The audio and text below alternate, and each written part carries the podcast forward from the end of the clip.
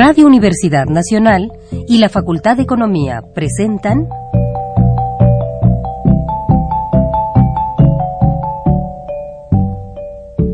Los bienes terrenales.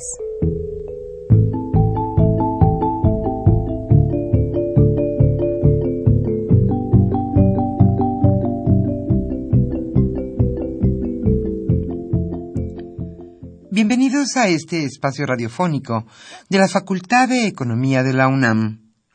Como cada semana, estamos aquí con ustedes para reflexionar sobre un tema interesante relacionado con la economía, la política, la cultura y las cuestiones sociales. En nuestra mesa de análisis participan destacados especialistas, quienes nos acompañan hoy en este estudio y como siempre, le invitamos a participar en este programa a través de sus llamadas telefónicas. Para nosotros es un gusto saber que usted desde su casa, desde su oficina o en el lugar donde se encuentre, se interesa en el tema que tratamos. Nuestro número 5536 8989. Repito con mucho gusto, 5536 89 89.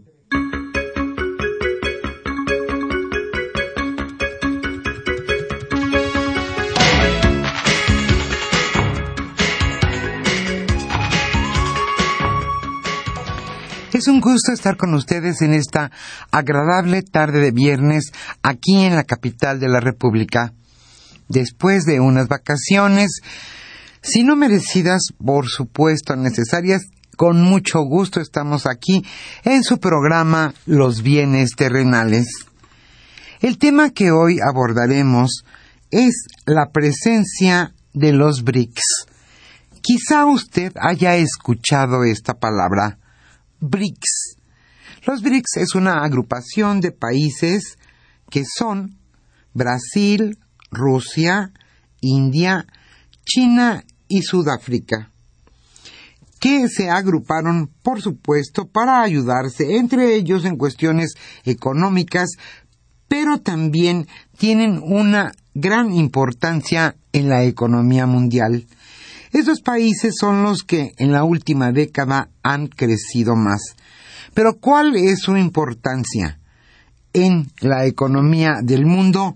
Hoy precisamente es el tema que abordaremos, la presencia de los BRICS.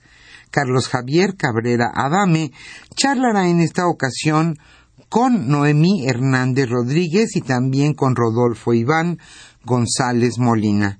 Ellos son catedráticos de nuestra facultad, la Facultad de Economía de la UNAM. Como siempre, le invitamos a participar en este programa a través de sus llamadas telefónicas. Y como siempre, también la Facultad de Economía hoy a los primeros radioescucha les estará obsequiando la revista Economía Informa, correspondiente a los meses de mayo-junio de 2014. Entonces iniciamos nuestro programa con la economía durante la semana.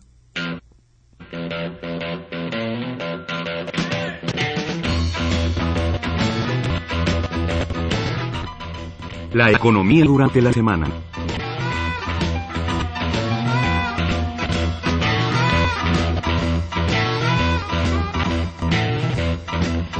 Antes de iniciar la economía durante la semana, quiero decirle que en los controles técnicos hoy nos acompaña el señor Humberto Sánchez Castrejón y estarán contestando con mucho gusto sus llamadas telefónicas nuestros compañeros Pedro Rosales, Celeste Camacho y Daniel Munguía.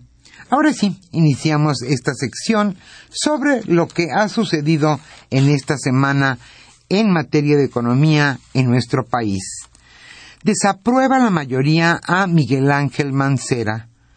Por primera vez en lo que va de su gobierno, Miguel Ángel Mancera enfrenta a una mayoría de, capitalinos en su contra, al aumentar la desaprobación a su trabajo de 49 a 60% en los últimos tres meses. Esto según una encuesta realizada por el Grupo Reforma. La principal razón de este creciente descontento con el jefe de gobierno es desde luego el programa Hoy no circula. Las nuevas disposiciones que restringen aún más la circulación de autos en la ciudad se topan con un 77% de rechazo ciudadano.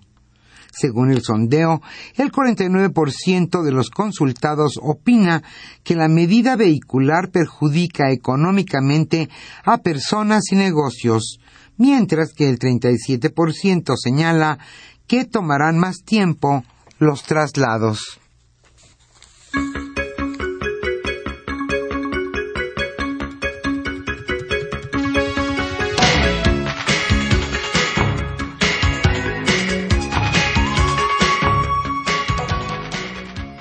En lo que respecta al presidente Enrique Peña Nieto, las opiniones se dividen. La reforma energética promovida por el presidente Enrique Peña Nieto divide a la opinión pública. El 34% de ciudadanos la ve con buenos ojos, pero cuatro de cada diez la evalúan desfavorablemente de acuerdo con la quinta encuesta de evaluación al mandatario que realiza el Grupo Reforma, el 61% de los entrevistados opina que con la reforma energética subirán los precios de la luz y de los combustibles, expectativa contraria a la promesa gubernamental de que más adelante habrá reducciones en las tarifas. Según la encuesta realizada a 1.020 mexicanos adultos en todo el país, el presidente Peña cuenta con un 50% de aprobación ciudadana a su trabajo y tan solo 46% de desaprobación. La aprobación es de 40% entre los líderes de opinión.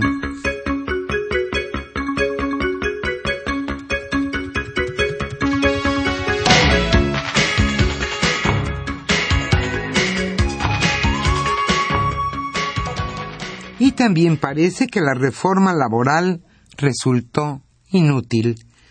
La reforma laboral no ha generado el número de empleos nuevos esperados y ha fomentado la precarización de los puestos de trabajo. Esto lo asegura Viviana Ríos, directora del Observatorio México. ¿Cómo vamos?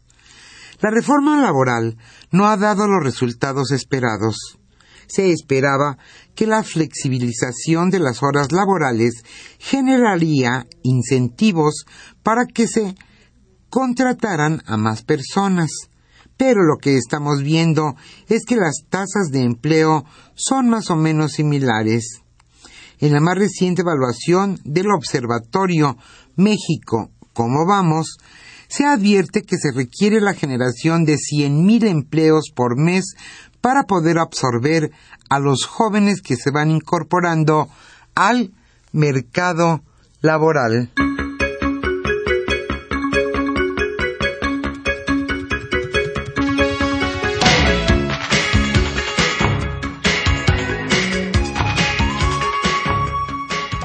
En cambio, la reforma fiscal sí ha llevado más dinero a las arcas de la Federación.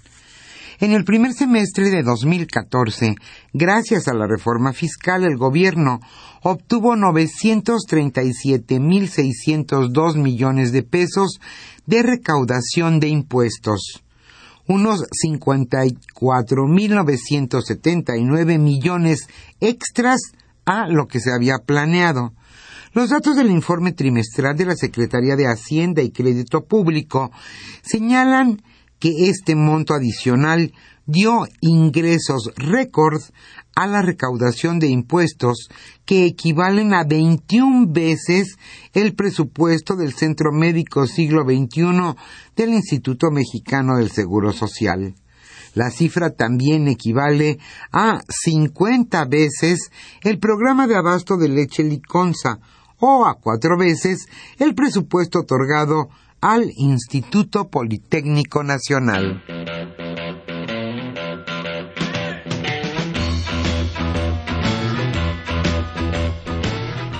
El tema de hoy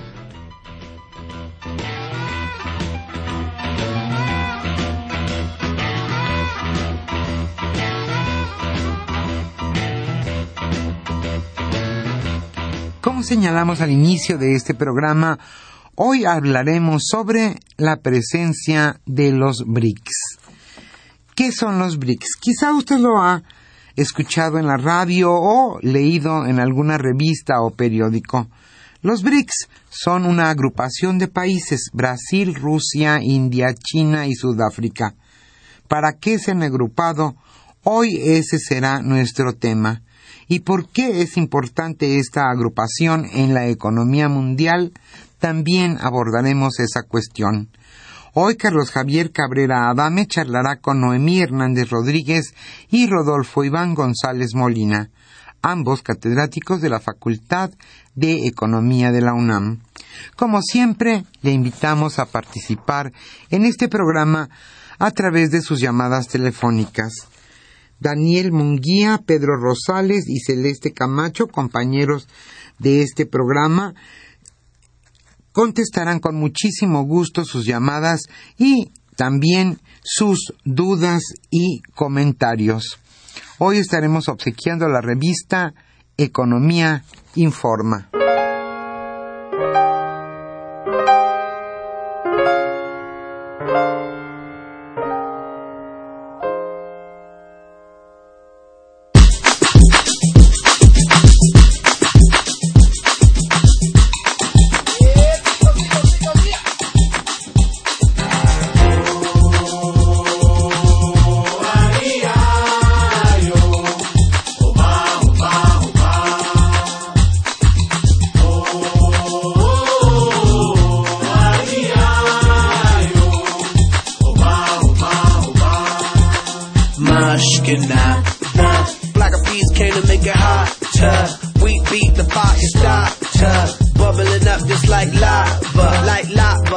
like a sauna, penetrating through your body uh, armor.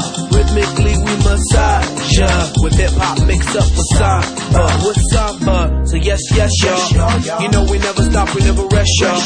The black music keep it funky fresh, y'all. And we won't stop until we get y'all, till we get y'all. Say. Yeah.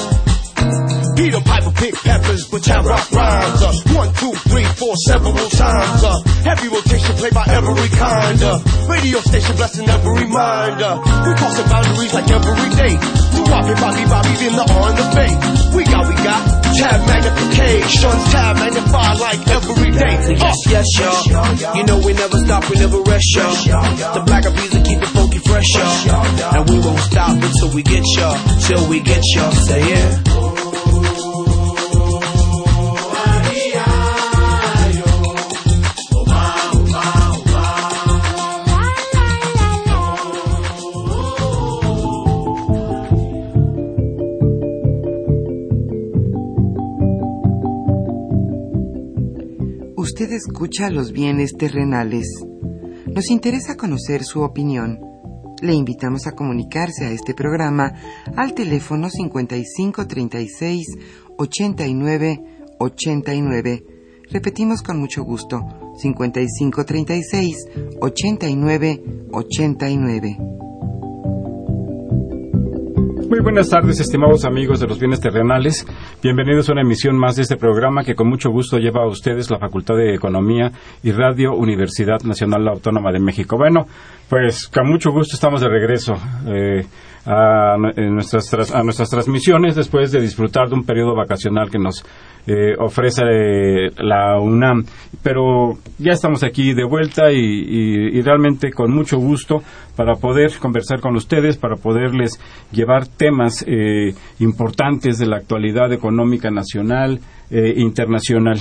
Vamos a iniciar este las actividades de este segundo semestre de del año 2014 con un programa que, como ya se mencionó, se refiere a la presencia de los BRICS. Eh, recientemente, después justamente de terminado el Mundial de Fútbol en la ciudad de Fortaleza, Brasil, se realizó eh, la cuarta, sexta. la sexta reunión de esta asociación de países que se han reunido para desarrollar políticas económicas conjuntas, comerciales, para recientemente crear un fondo, un banco de, fomento, un banco de desarrollo, para crear también un fondo eh, de estabilización para los desequilibrios que se pudieran presentar, para enfrentar los desequilibrios que se pudieran eh, presentar en estos países.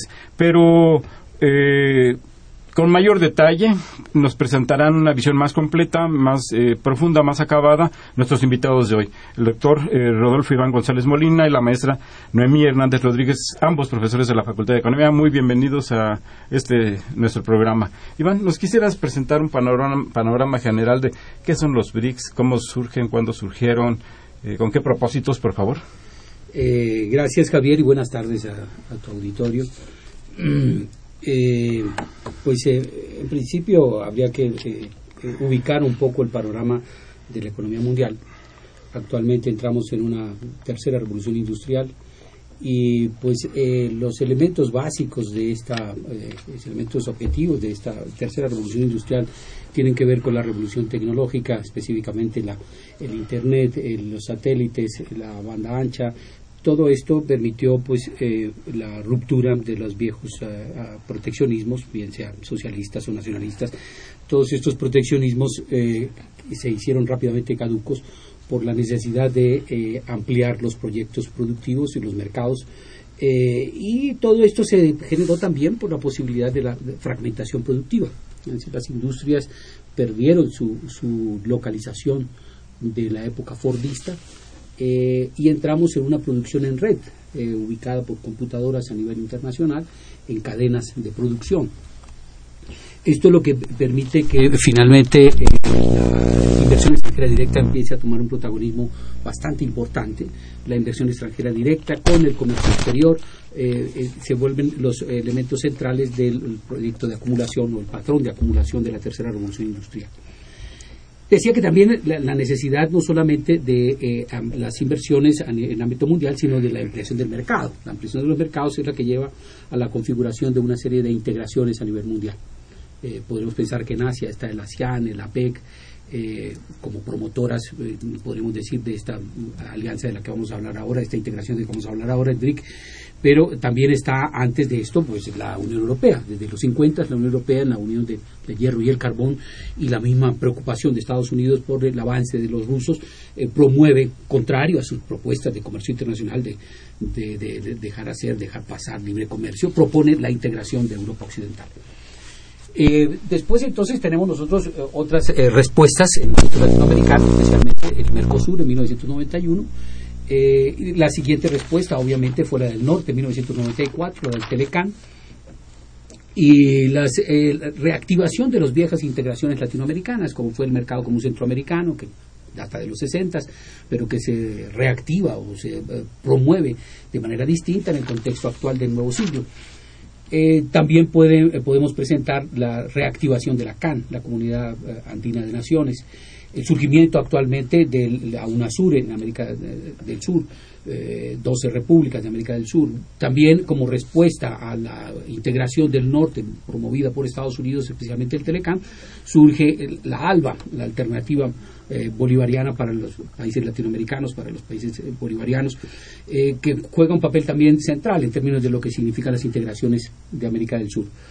El BRIC entonces en esta situación de integraciones se presenta como una idea, como lo promueve el mismo líder Putin, como una idea policéntrica de países emergentes o de economías emergentes. Que rebasa las regiones. Que rebasa las y tradicionalmente las asociaciones que hemos observado son europeas, eh, eh, centroamericanas, sudamericanas. Rebasa la, vieja este idea del comercio internacional, de la ley de la gravitación del comercio internacional, que se hacía comercio fundamentalmente con las fronteras, con los países vecinos. Eh, esto se permite, obviamente, por la fragmentación de la cadena productiva. Eso es lo que permite entonces que los chinos nos desplacen a nosotros del mercado norteamericano. Esto permite que los chinos controlen actualmente la cadena de la industria textil, especialmente eh, fibras, eh, confección, hilados. permite que también ocupen actualmente buena parte de esa cadena automovilística. Y, entonces tenemos a, quiénes integran el BRIC entonces eh, inicialmente la, Golden Sachs eh, este economista, eh, James O'Neill, les puso este, este acrónimo de, de BRIC porque es, BRICS, ¿no? BRICS. bueno Para- inicialmente para- BRIC inicialmente, exacto. porque no estaba Sudáfrica Así Sudáfrica se va a incorporar en el 2010 pero inicialmente eh, el BRIC eh, la idea fue eh, tomar a los países más grandes del mundo que tenían mayores posibilidades de desarrollo o sea mayores posibilidades de crecimiento rápido y por eso entonces le, le- le puso digamos este acrónimo que tiene que ver con Brasil Rusia India y China Son originalmente países disímiles. eh, Mm, tienen en eh, común una cosa mu- muy característica que es la población. La población eh, son los países más poblados del mundo. Eh, alcanzan Sobre el todo 40 China e India, ¿no? Este, el 42% de la población mundial. En conjunto. China e. India, la tercera parte, un tercio de la población mundial. Eh, y podemos decir que Rusia y Brasil tienen en común eh, más de eh, 140 mil millones, 140 millones de habitantes, ¿no? más de 140 millones de habitantes. Brasil tiene cerca de 200 millones 200 de ya. habitantes. Entonces, digamos, tienen en común esto, tienen en común también de que son economías emergentes, tienen en común eh, el, el, eh, la- ¿Qué podríamos entender por economías emergentes? Este, son Iván? economías que se empiezan a industrializar eh, prácticamente finales del siglo del siglo eh, XX, XXI, o sea, no industrializarse porque ya se habían industrializado, especialmente Rusia.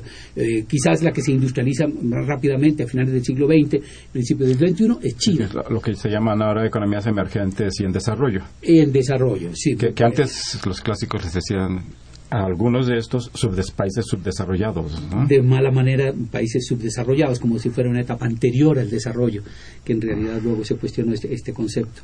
Pero estas economías entonces eh, toman en serio el papel de- del BRIC a partir del 2008. Antes no, aunque a partir del 2000 ya se empezó a hablar de estas economías, de las posibilidades que tenían, inclusive eh, O'Neill eh, consideraba de que en, en- en 40, 50 años, en el 2040, 2050, estas economías iban a rebasar el Producto Interno Bruto de las- del G6. El G6 es donde está Estados Unidos, está Italia, está Francia, está Alemania, está Japón, eh, está Canadá. Estos iba- iban a rebasar. Especialmente la economía norteamericana sería rebasada, el Producto Interno Bruto, por China para el 2025-2030. Estas cuatro economías inicialmente en, eh, eh, rebasaban el 8% del Producto Interno Bruto Mundial eh, allá por eh, inicios del 2000. Ahora para el 2013 prácticamente llegan al 21%, casi tres veces más de lo que eh, inicialmente representaban en el mundo. Y eh, tienen más del 42% de la población mundial. O sea, podemos pensar de que eh, no es, digamos, un bloque despreciable en términos del comercio, las finanzas. Eh, Para nada. Este. ¿Nos pudieras agregar algo respecto a, a este grupo de países, Noemí?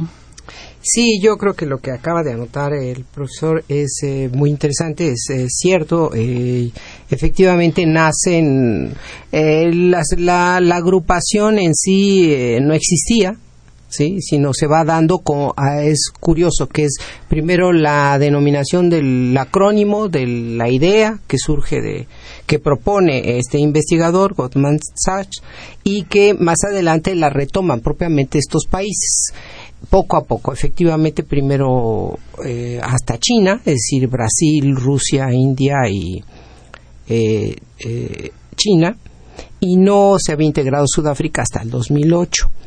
Esta agrupación ahora llamada BRICS tiene como es muy disímil. Efectivamente tienen una, en términos agregados, tienen ciertas similitudes como que son uno de los países, son forman parte de los países que tienen una población muy alta, muy grande. De hecho, es, eh, sumados son 3.006.4 billon- millones de personas. El, el asunto yo creo que radica no solo en la característica de que tiene una población alta, sino de que eh, cuál sería su viabilidad. De acuerdo a Goldman Sachs, él habla de que sí efectivamente tenían, eh, cuando él ve esta perspectiva de países emergentes con una alta capacidad de, eh, atraer inversión y de crecer, él eh, pronosticaba que para el 2008 más o menos los países, estos BRICS, iban a superar algunos de ellos las economías altamente desarrolladas, especialmente China, sí, y la India, Rusia, y bueno, lo que se ha dado es que efectivamente podemos ubicar un crecimiento, un crecimiento muy rápido de estas economías mucha atracción efectivamente de inversión, pero en paralelo, y es algo que eh, se debería de estudiar más a fondo, se ha generado en la mayoría de ellos, o en conjunto, viéndolas como tal, sí un crecimiento también muy acelerado de la inflación, de los precios. Y entonces esta, este sobrecalentamiento de estas economías es desde otra óptica, no de, de aquellos investigadores que eh, hablan de que esta, esta agrupación tiene viabilidad de convertirse en países altamente desarrollados y desbancar a algunos, sino al contrario, piensan que precisamente la la- las diferencias entre ellos, que también son muy grandes, por ejemplo, tienen un per cápita, te voy a mencionar, simplemente Brasil tiene un per cápita del 11.2, 11.000 11.000.2 on- millones de dólares. 11.2 anuales, ajá. millones de, de dólares, 14.6 Rusia, la Federación de Rusia, y por el contrario India tiene 1.5. Entonces, bueno, esto te habla de, de una diferencia, evidentemente, sí, del número de población, pero también del crecimiento del Producto Interno Bruto, ¿sí? Y entonces, estas diferencias son las que se van a empezar a manifestar, porque de hecho ahorita los BRICS, en, en los hechos, no han hecho nada. No han hecho más que las cumbres que han hecho pronunciamientos, ¿Y, y pero qué propósitos tienen? ¿Qué propósitos se plantean al, Exacto. al- al agruparse, al coaligarse? Eh, su, su propósito fundamental es, como agrupación, enfrentar a los, a la, ¿qué dijéramos? Los retos de los grandes países altamente desarrollados en términos de comercio, en términos de financiamiento y en términos de inversión. Y precisamente esto, que es lo que se plantea en la cumbre del 2013 y que se concreta en la del 2014, que es la creación del Banco de Desarrollo propio, lo que pretende es ser una alternativa al Fondo Monetario Internacional para el financiamiento cuando se sucedan las crisis, entre ellos, por supuesto. Eh, exclusivamente entre Es- estos cinco exclusivamente entre los cinco países, exclusivamente. Entonces, ellos eh, se proponen a que esta creación de un fondo de 100 millones, 100 mil millones. 100 mil millones De y dólares. de dólares y, y se proponen también que para, para conseguir esto que ellos cooperen cada uno, bueno, como, como tope, en 50 cada uno, con 50 millones cada uno. 50 mil. 50 mil millones cada uno. China, ¿no? Sería la, que- Bueno, la que aportaría sí, 50 mil millones. Te doy el dato Ah, exacto. Rusia, India y Brasil pondrían 18 mil millones. Eh, China, 41 mil millones, que sería el que más pondría. eh, y además la Para sede para del el- Banco de Desarrollo estaría en, en Shanghái, en ¿no? Shanghái. En Shanghái, sí. Sí, y eh, Sudáfrica solamente 5 mil millones de dólares. ¿Esto Sí. para el Fondo de Desarrollo? Sí, sí, para el Banco de Desarrollo. Porque también hay un fondo. Hay un fondo. Sí, un fondo hay un fondo. Hay un fondo con 100 mil millones de dólares también. con 100 mil millones, 100 mil exactamente.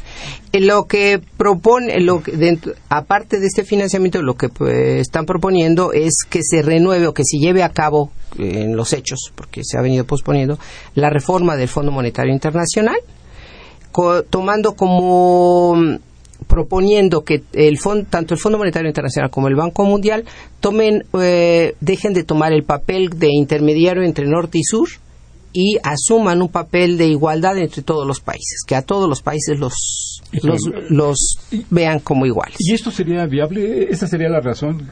¿Cómo se eh, recompondrían los grupos, las fuerzas internacionales a partir de este de- del surgimiento de los BRICS y de estos fondos y bancos que, que acordaron ahora en, pues, hace en julio eh, Claro, este año, eh, Iván? eh, Javier, estamos hablando de un nuevo orden mundial, definitivamente, porque no están invitados los, los viejos protagonistas del viejo orden mundial, que es Estados Unidos y la Unión Europea. Eh, hablamos de un nuevo orden mundial porque inclusive estamos hablando de transacciones en monedas locales, el yan, el rublo, eh, inclusive los europeos también propusieron hacer negocios con los coreanos y con los chinos en sus propias monedas lo que podemos estar viendo es una profunda crisis del dólar y de los acuerdos de Bretton Woods, el orden unipolar planteado en la época de posguerra, y la necesidad de depender menos del dólar. Esto se ha agudizado en los últimos tiempos, en los últimos meses, podríamos decir, con la crisis de Crimea, la guerra de Ucrania, con la, guerra de Siria, la intervención en Libia. Todo esto ha generado una desconfianza muy grande por parte de los rusos y de los chinos.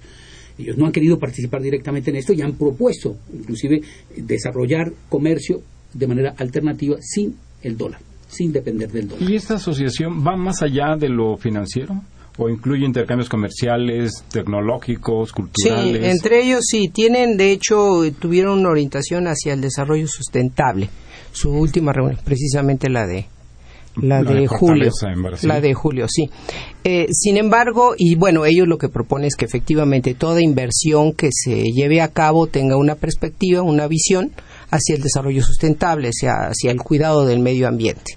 Sin embargo, esto que está claramente enunciado, sin embargo, su punto central es las negociaciones eh, comerciales y financieras con los grandes eh, países altamente desarrollados. Yo definiría un poco con el maestro aquí en la perspectiva de, de qué viabilidad tienen los BRICS. Yo sinceramente creo que en este momento, en este momento, sí creo que es todavía muy incipiente su, su protagonismo y si bien es cierto que ya se están estableciendo relaciones o tratando de establecer relaciones comerciales y financieras entre ellos, haciendo a un lado a los grandes países, a los al, ¿qué dijéramos? al mercado, al mundo del dólar, especialmente, por ejemplo, Rusia y China ya están comerciando entre ellos, entre sus monedas. Esto es cierto, y qué bueno que sea así, porque flexibiliza el mercado financiero internacional. Sin embargo, yo no creo que verdaderamente en este momento, como sucedió con la Unión Europea, que se pensaba que bueno iba a desplazar el dólar y bueno pues ha existido el euro eh, tratando de hacer un sobrepeso un contrapeso con con el dólar, pero de ninguna manera lo ha podido desplazar. Yo dudo mucho que se sostenga no, en la dinámica. De desplazar el dólar, no, no, sino simplemente de no, no, no, es, exactamente. Yo, yo lo que pasa es que también, el, perdón, pero el, el, dinero es la expresión más clara del poder sin duda. O sea, quien maneja las finanzas maneja el mundo. Quien maneja la moneda de reserva mundial, la moneda con la que se hacen las mayores transacciones de comercio internacional, pues lógicamente que tiene es el que maneja las finanzas. Es un poco la incomodidad que tiene el mundo oriental, especialmente Europa Oriental, encabezado por Rusia. Eh, ya en el mundo unipolar, en, la segundo, en el segundo turno del gobierno de Putin, se desató directamente como un verdadero líder de este BRIC, de la idea del BRIC. Y pues nosotros sabemos que la crisis de Ucrania es justamente la pelea por el control del gas, control del petróleo, la salida, entrada y salida del petróleo, es los energéticos. Por eso el BRICS también plantea la formación de un banco de energía, de reserva de energías, de manera importante. Plantea la formación de una universidad con participantes de todos los, miembros y lo mejor de cada una de sus universidades, que se especialicen específicamente en economía y en tecnología. Hay acuerdos tecnológicos, hay acuerdos comerciales, hay acuerdos en tecnología, o sea, no solamente acuerdos comerciales. Yeah, uh, uh, cubre un, amplio un amplio espectro de, negociaciones de, actividades y de posibilidades hasta, culturales sí. Bueno pues, eh, Putin asistió al, cambio de estafeta del mundial de, Brasil al mundial de, Rusia que va a ser en Moscú el próximo que va a ser en Moscú el próximo. y que quizás esa ha sido una de las críticas más fuertes al BRICS con todos los gastos que ha hecho en, los juegos y en las olimpiadas y demás pero esas son decisiones nacionales no pero que han salido costosos y y, han salido incómodos a la, opinión pública, digamos, el caso del Mundial para los brasileños. Pero, el, costo es para cada país en lo particular, ¿no? Sí, pero pues precisamente ese costo lleva eh, postergación de otro tipo de construcciones de infraestructura. no, seguro. Eh, en Brasil ahí se vio todas las protestas que hubo, ¿no? Este...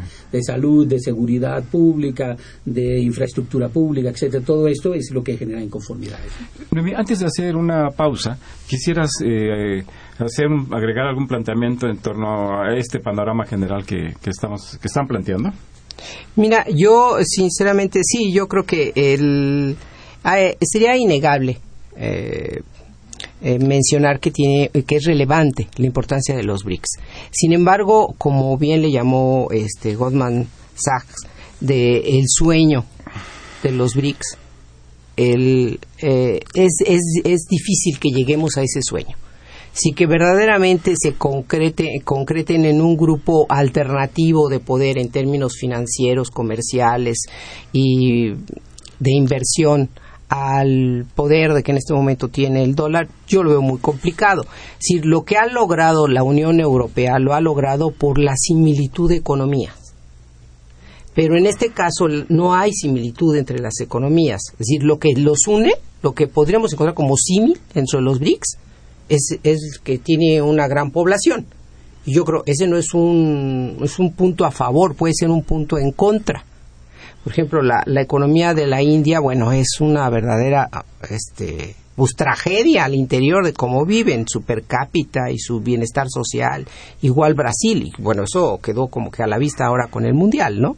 En que, Pero puede ser también un activo, ¿no? Eh, puede ser un activo dependiendo de que esos beneficios que vayan a constituir, que verdaderamente cuajen por medio de estos financiamientos y del banco que están creando, sí, que verdaderamente se canalicen no solo a constituirse como en la fortaleza contra los otros eh, bloques, sino que lo canalicen hacia sus economías. Y esa es la parte que muchos creen que esto no va a tener viabilidad. Vamos a hacer una pausa y regresamos a los bienes terrenales.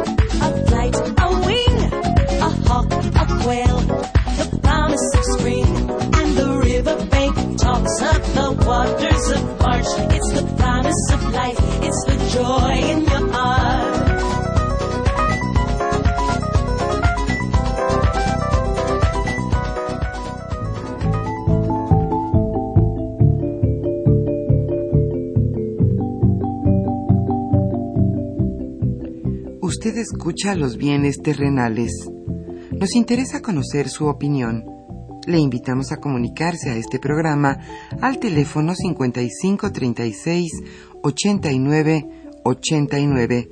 Repetimos con mucho gusto, 5536 89 89. Se encuentran en esta mesa de trabajo Rodolfo Iván González Molina y Noemí Hernández Rodríguez para comentar sobre este grupo de países que cada vez toma mayor relevancia, mayor presencia y toma medidas que pueden llegar a tener un impacto en el ámbito internacional. Nos referimos a los BRICS, a Brasil, a, Rusia, a India, a China y a eh, Sudáfrica.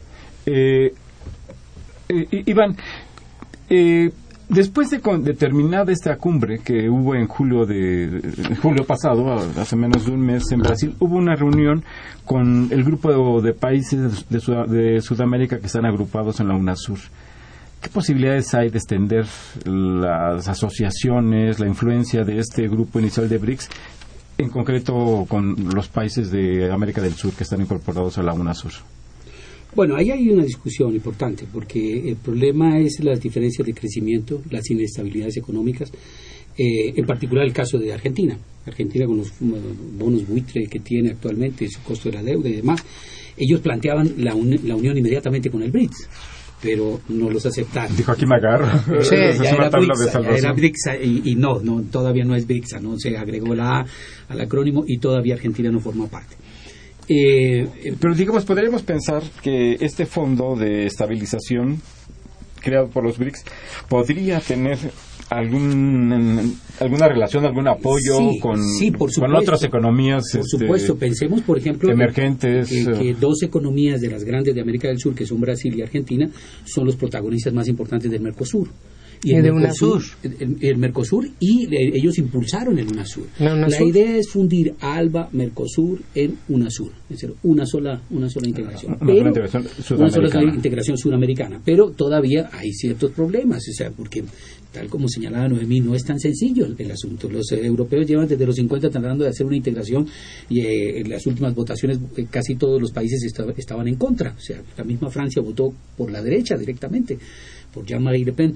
Eh, es decir, eh, esto quiere decir eh, en, en contra de la Unión Europea, en contra del euro, en contra de muchas cosas, porque el costo del proyecto neoliberal de esta integración, porque la integración está montada sobre la idea neoliberal. Que eso es lo que, hay, lo que hay que decir claramente. Ahora, BRICS parece que tiene una orientación distinta, una orientación por lo menos post-neoliberal o post-liberal. Esto, que algunas, algunos han señalado en el caso particular de la integración del ALBA, por ejemplo, que tiene más preocupaciones por los proyectos sociales que por los proyectos de costo-beneficio. Sí, porque en realidad casi toda la integración tiene que ver con minerales, tiene que ver con petróleo, tiene que ver con, con- con los negocios más rentables. No con los negocios de pequeñas, medianas y menos las microempresas, esas parece que no existen en la integración, no, no forman parte. Entonces, eh, lo, que, lo que vemos, en, digamos, la, la gran preocupación de esta integración tiene que ver con economías muy fuertes, como el caso de Brasil, que es, un- es una economía muy fuerte productora de alimentos, productora de materias primas, o el caso de Rusia, que es una potencia productora de, de energéticos, de gas de petróleo.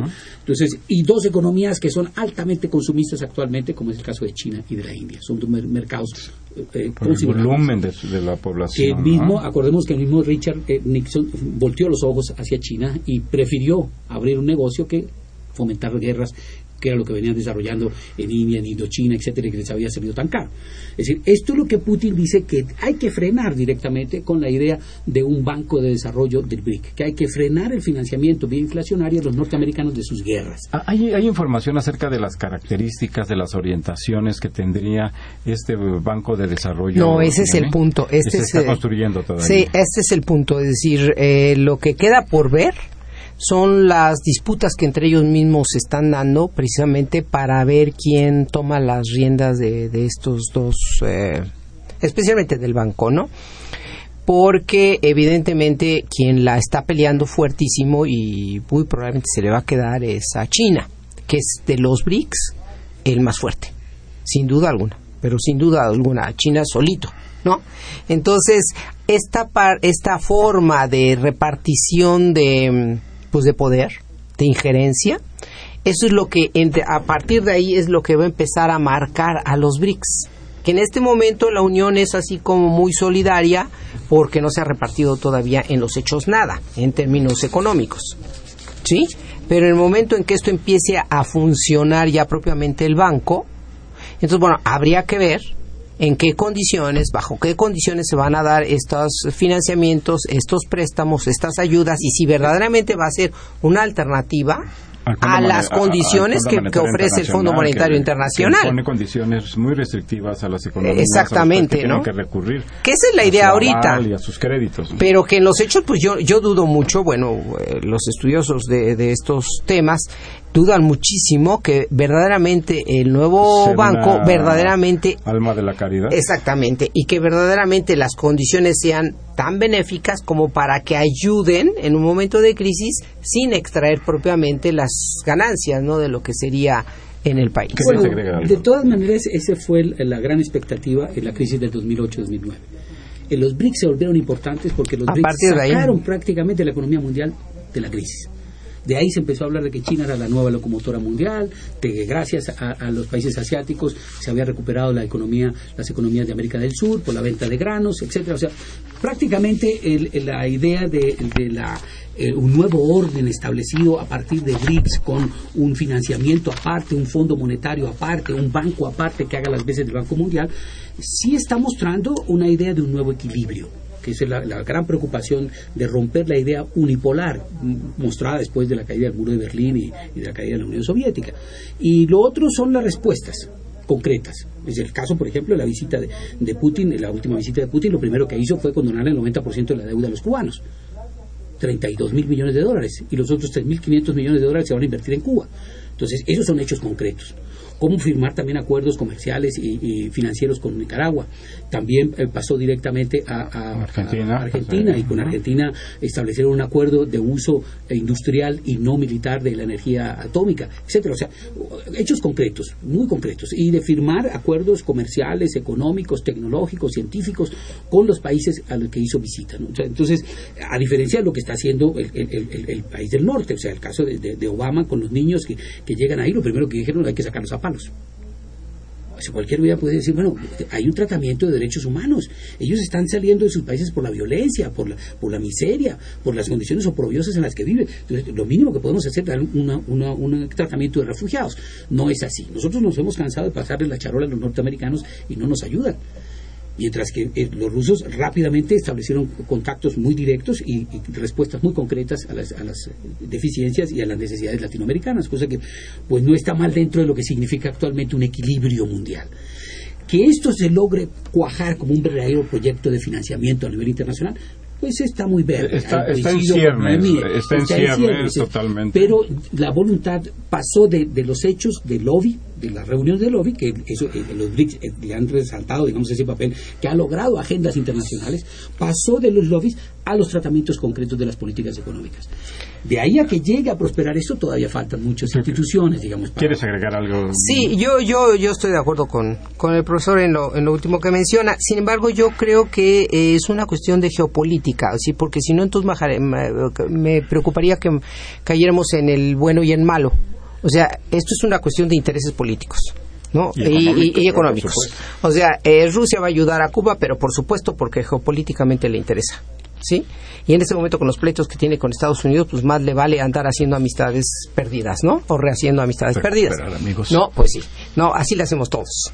No, pero yo lo que digo, yo yo lo que creo también es de que no son los únicos. Habría que mencionar también que pues, el mismo Goldman Sachs ha mencionado que hay otros como el MIST, en donde incluye a México, Indonesia, Corea del Sur y Turquía. Y están los Eagles, que no los menciona, no los ha generado ese acrónimo Goldman Sachs, pero que también están ahí los Eagles, que son los Emerging and Grow Leading Economics, que en ese caso agruparían México, Turquía, Egipto, Taiwán y Corea del Sur. Pero si otra, una, una, caracterización a partir de ciertas... Que son precisamente los nuevos, los nuevos países emergentes que él, estos estudiados, le ven las posibilidades de constituirse en ciertas características comunes, pero no porque haya una intención declarada. No, hasta este momento no, no, no, hasta este momento no. Pero así nacieron los BRICS, ¿eh? a partir de la mención de este señor y que luego pues estos le vieron verdaderamente la viabilidad y entonces le, le hilaron ahí fino, pero, pero en realidad no existían, no había tal agrupación.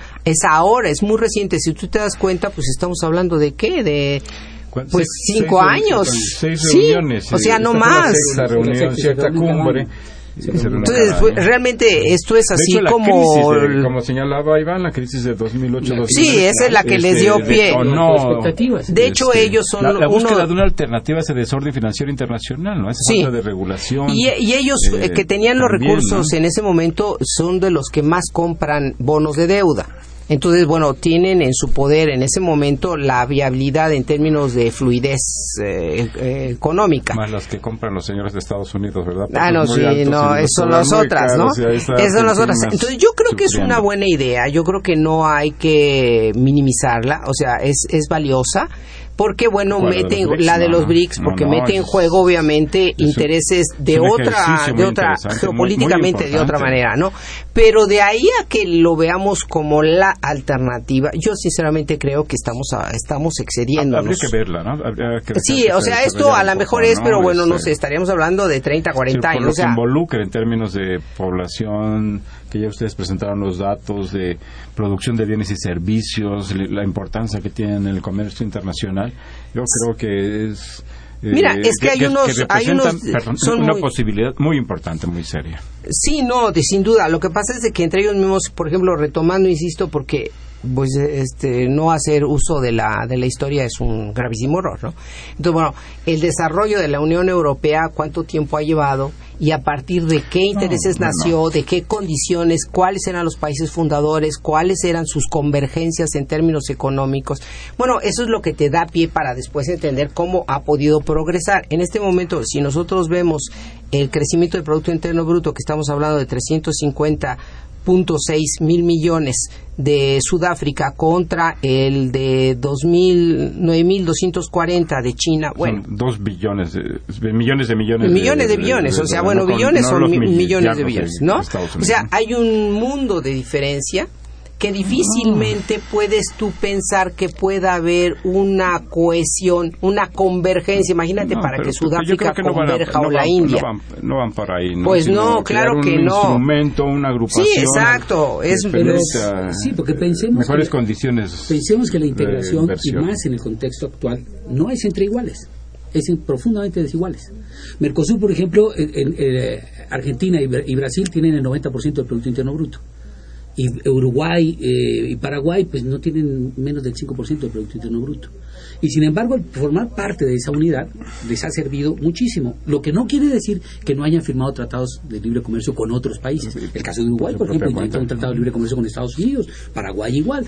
Entonces, las integraciones no son únicas y exclusivas. Las integraciones están cambiando de acuerdo a, los intereses, de acuerdo al cambio político interno. Es el caso de la India. Nadie nos asegura de que la India continúe en el BRIC hay un grupo de derecha que está allá atrás y que probablemente pueda desbancar al grupo actual de, de, de, Modi. Si les parece bien, eh, Iván, eh, eh, cedemos un momento el micrófono a nuestros radioescuchas para escucharse, precisamente para escucharlos. María Magdalena Reyes, eh, ella pregunta, ¿es factible que México pueda formar parte de este grupo de los BRICS? No, México pues forma parte de la OCDE y, los de la OCDE no forman parte del, BRICS, no están en el BRICS. Y lo otro, México forma parte de la, la, órbita de integración del norte, que es básicamente con Estados Unidos, fundamentalmente.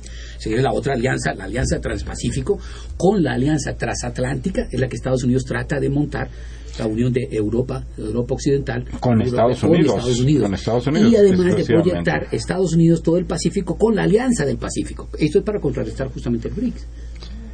Eh, Jorge Ramírez Aguilar, eh, gracias por llamarnos, eh, lo hace desde la delegación Tlalpan.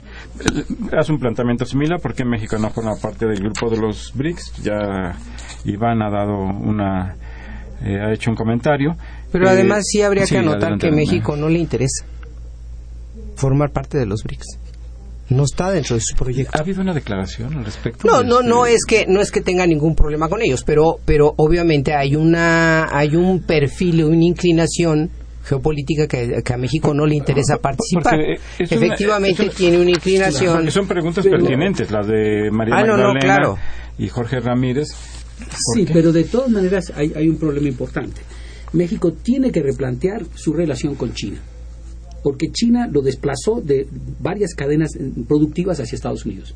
Entonces, eh, al, entrar, digamos, en el TLC de manera subrepticia, por decirlo de alguna manera, no, es un invitado que no está en, la fiesta, pero que ahora forma parte de la fiesta, forma parte de una fiesta bastante grande. Entonces, México tiene que replantear, tener que renegociar su TLC, su TLCAN, con Estados Unidos y Canadá e, e, incluir o invitar a China para discutir también varios procesos, porque China a la vuelta de, tres años es el principal productor de, automóviles a nivel mundial, entonces también ocupa otra cadena. Yo, yo, yo creo más bien que, que sí, efectivamente, México lo que le interesa es un replanteamiento, pero en términos bilaterales, de ninguna manera en el grupo. Por lo menos, por lo menos, sí.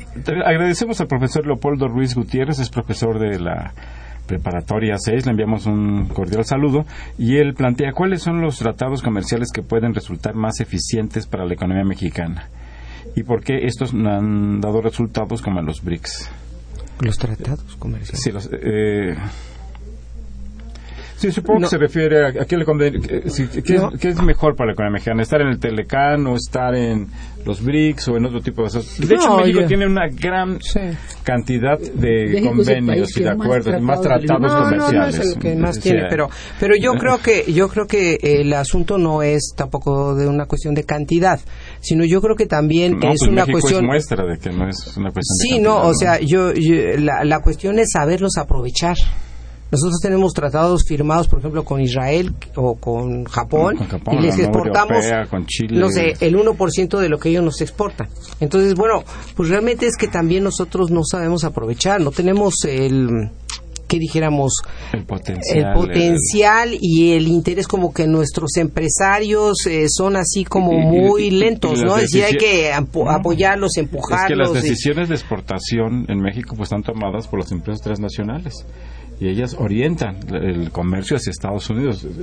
Las exportaciones a Estados Unidos representan el 80, más o Sí, menos el sí, 80% sí, sí, sí, del total de las exportaciones de nuestro país. Sí, bueno, es que hay que tener en cuenta que el proceso productivo cambió y las cadenas productivas a nivel internacional escapan las decisiones nacionales. Lo que quiere decir que nosotros, por ejemplo, en buena parte de la maquila somos más compradores y vendedores de, de intrafirma que exportaciones nuestras. O sea, aunque aquí le agregamos alguna parte a la producción, a la- Pero- a- aparecen en las cuentas nacionales como exportaciones.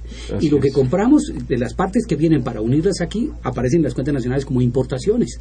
Así Pero en es. realidad son compras y ventas intrafirma. Que no, Que en no las que el aparato mucho. productivo del país no se te deja no poco, que te deja poco. No se le agrega, sí, te deja no hay un valor agregado local, ni tampoco hay encadenamientos hacia atrás o hacia, hacia adelante, etcétera. Entonces, ¿qué podemos pensar, digamos, de los tratados de libre comercio? Eh, Si el tratado en realidad resuelve problemas, los viejos problemas, como el problema del empleo, como el problema de salud, como el problema de educación, como el problema de vivienda, si los tratados no, nos eso- ayudan al desarrollo económico, es un, es un tratado que sirve muy bien a las empresas transnacionales. O sea, yo, yo no tengo nada que enseñarle a Carlos Slim. Yo creo que es el empresario más, más eh, destacado a nivel mundial, es el hombre más rico del mundo. A él, él, yo escribí un artículo sobre el telecambio, o sea, eh, muchos, muchos eh, lo padecen y muy pocos lo festejan. Porque pues eh, se concentró la riqueza en México, o sea, son cerca de 14 mexicanos que eh, forman parte de los 140 más ricos del mundo. Así es, que a- una- terrible A ellos les ha ido muy concentración bien. de la Las riqueza del latinas que tenemos en nosotros ahora, Cemex es la tercera productora de cemento a nivel mundial. Entonces tenemos unas translatinas, unas empresas transnacionales latinoamericanas que han ocupado y entrado a jugar en las ligas mayores. Pero también tenemos el correlato de estos tratados que, tiene- que se acompañan con el neoliberalismo de una miseria y una pro- profunda pobreza de la población, de más del 50% de la población. Arturo Báez Hernández, gracias por llamar. eh, lo hace desde la delegación Benito Juárez. Plantea una- algo que preocupa mucho a nuestros auditores. Yo creo que de- llama la atención. Igual, ¿por qué México no, no, no, se- no forma parte de los BRICS? Quizá eh, esta preocupación surge del hecho de buscar nuevos aires, nuevas opciones, nuevas posibilidades que vayan más allá de los mecanismos tradicionales del Fondo Monetario Internacional y sus cartas de intención que tan eh, dolorosas han sido para la economía y para la población mexicana, sobre todo en los años 80 el Banco Mundial también, eh, y quizá es esta aspiración a oxigenar el ambiente mundial con un nuevo ente que, que surge, que todavía no se define propiamente y que todavía no se conoce de- por lo demás cuáles serían sus propósitos, su, su naturaleza, sus orientaciones, que ya aquí ustedes apuntaron algunos elementos, pero pues que bien a bien todavía no se sabe. Javier Guerra, gracias por llamar de la Benito Juárez. Eh, dice, ¿algún día los BRICS podrán liberarse del dominio de los Estados Unidos? Bueno, yo creo que no se lo han propuesto tampoco. No, yo, yo creo que ese no es su, su propósito, Eh, la es, verdad. Es crear una alternativa, ¿no? De financiamiento. Es más bien ellos defenderse. De cooperación. Es decir, es, es eh, ellos solucionar sus problemas sin depender de Estados Unidos. Este, es buscar alternativas. Buscar mecanismos de, Para de ellos. solidaridad. Muy apoyo, probablemente. el equilibrio mundial, Re- donde se le da reequil- reequilibrar, mayor protagonismo a los países de menor desarrollo en Claro. el sistema financiero y en el sistema comercial mundial. O sea, porque si Yo no creo que existe con el tiempo sí pueden los BRICS eh, jugar un papel más importante en la economía mundial y obviamente atraer nuevos países. Pero esto sí está muy, muy, pero muy a largo está plazo. Se está creando. ¿no? Que, que es muy alentador. eh, que además por la por su constitución de este tipo de países tan diferentes eh, política económicamente inclusive geográficamente en, Euro- en el en el norte de Europa en Asia en América del Sudáfrica. Sur eh, Sudáfrica etcétera pues puede parece ser un ejercicio alentador para la economía Mundial. eh, mundial para establecer nuevos eh, equilibrios, para eh, hacer quizá más racional el sistema financiero que ha ocasionado tantos problemas desde 2008 a la fecha. Esteban García de Coacalco, gracias por llamarnos. ¿En qué idioma está escrita la palabra BRICS? es que es un acrónimo. Es un acrónimo, es decir, cada una de las de las letras y es la inicial de los países. Es Brasil, Rusia, India, China, y Sudáfrica. Y Sudáfrica. Así es, nuestro estimado Esteban García, es un acrónimo de los países que integran esta asociación. Se nos ha agotado el tiempo, este, no sé si quieran, yo lo les pediría más bien si en pocas palabras, en unos cuantos segundos, pudieran, quisieran dar una apreciación final sobre este tema. Eh, Empieza mí ya que yo empecé. sí, no, no, muchas gracias antes que nada a todos los, a los radioescuchas. Sí, yo quisiera señalar brevemente que el punto central de los BRICS es la viabilidad que tengan de convergencia y de apreciación de manejo de su tipo de cambio. Eh, la convergencia, que es eh, uno de sus ah, dolores de cabeza que ha tenido la Unión Europea desde siempre, y esa posibilidad de, lograrlo y el manejo de esa posibilidad junto con el tipo de cambio. que no se les vaya. Sí. Bueno, la, la, idea general era mantener una América Latina unida y políticamente independiente, lo que es la, gran propuesta del BRICS, eh, con una economía sustentable y unida a esta idea policéntrica, ¿no? esta policéntrica de desarrollos de economías emergentes que prospere o no, todo está, digamos, la moneda está en el aire, pero lo que más nos interesa son los avances, los avances que hay ya en términos de... Y acá habrá que dar tiempo a ver cómo va. Por lo pronto es una experiencia muy interesante. Eh, muchas gracias, maestra Noemí Hernández Rodríguez, doctor Rodolfo Iván González, gracias por estar con nosotros esta tarde. Yo les eh, adelanto que, bueno, tenemos en el país una discusión muy intensa, muy fuerte, que tiene que ver con la reforma energética, y les comento que estamos organizando un ciclo de tres programas en los que vamos a analizar los diferentes aspectos de la reforma energética que muy probablemente se termine de aprobar entre hoy y mañana en, la Cámara de Diputados, en el Congreso del país en general. Les agradezco su atención, nos da gusto estar nuevamente con ustedes y los esperamos el próximo viernes a una emisión más de los bienes terrenales, el cual es un programa de la Facultad de Economía y de Radio Universidad Nacional Autónoma de México. Muchas gracias y muy buenas tardes.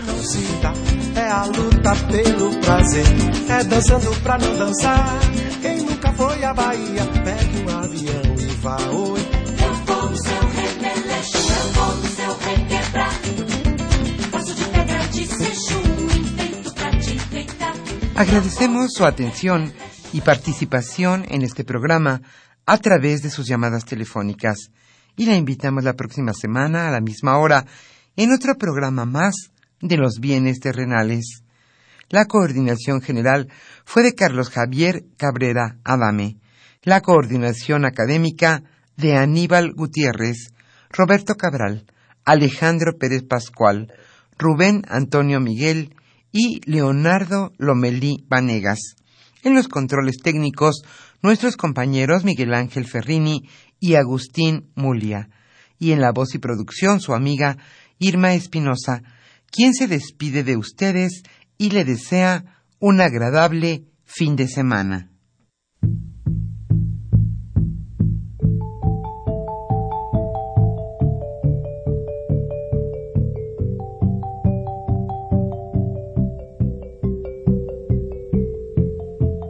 Radio Universidad Nacional y la Facultad de Economía presentaron Los bienes terrenales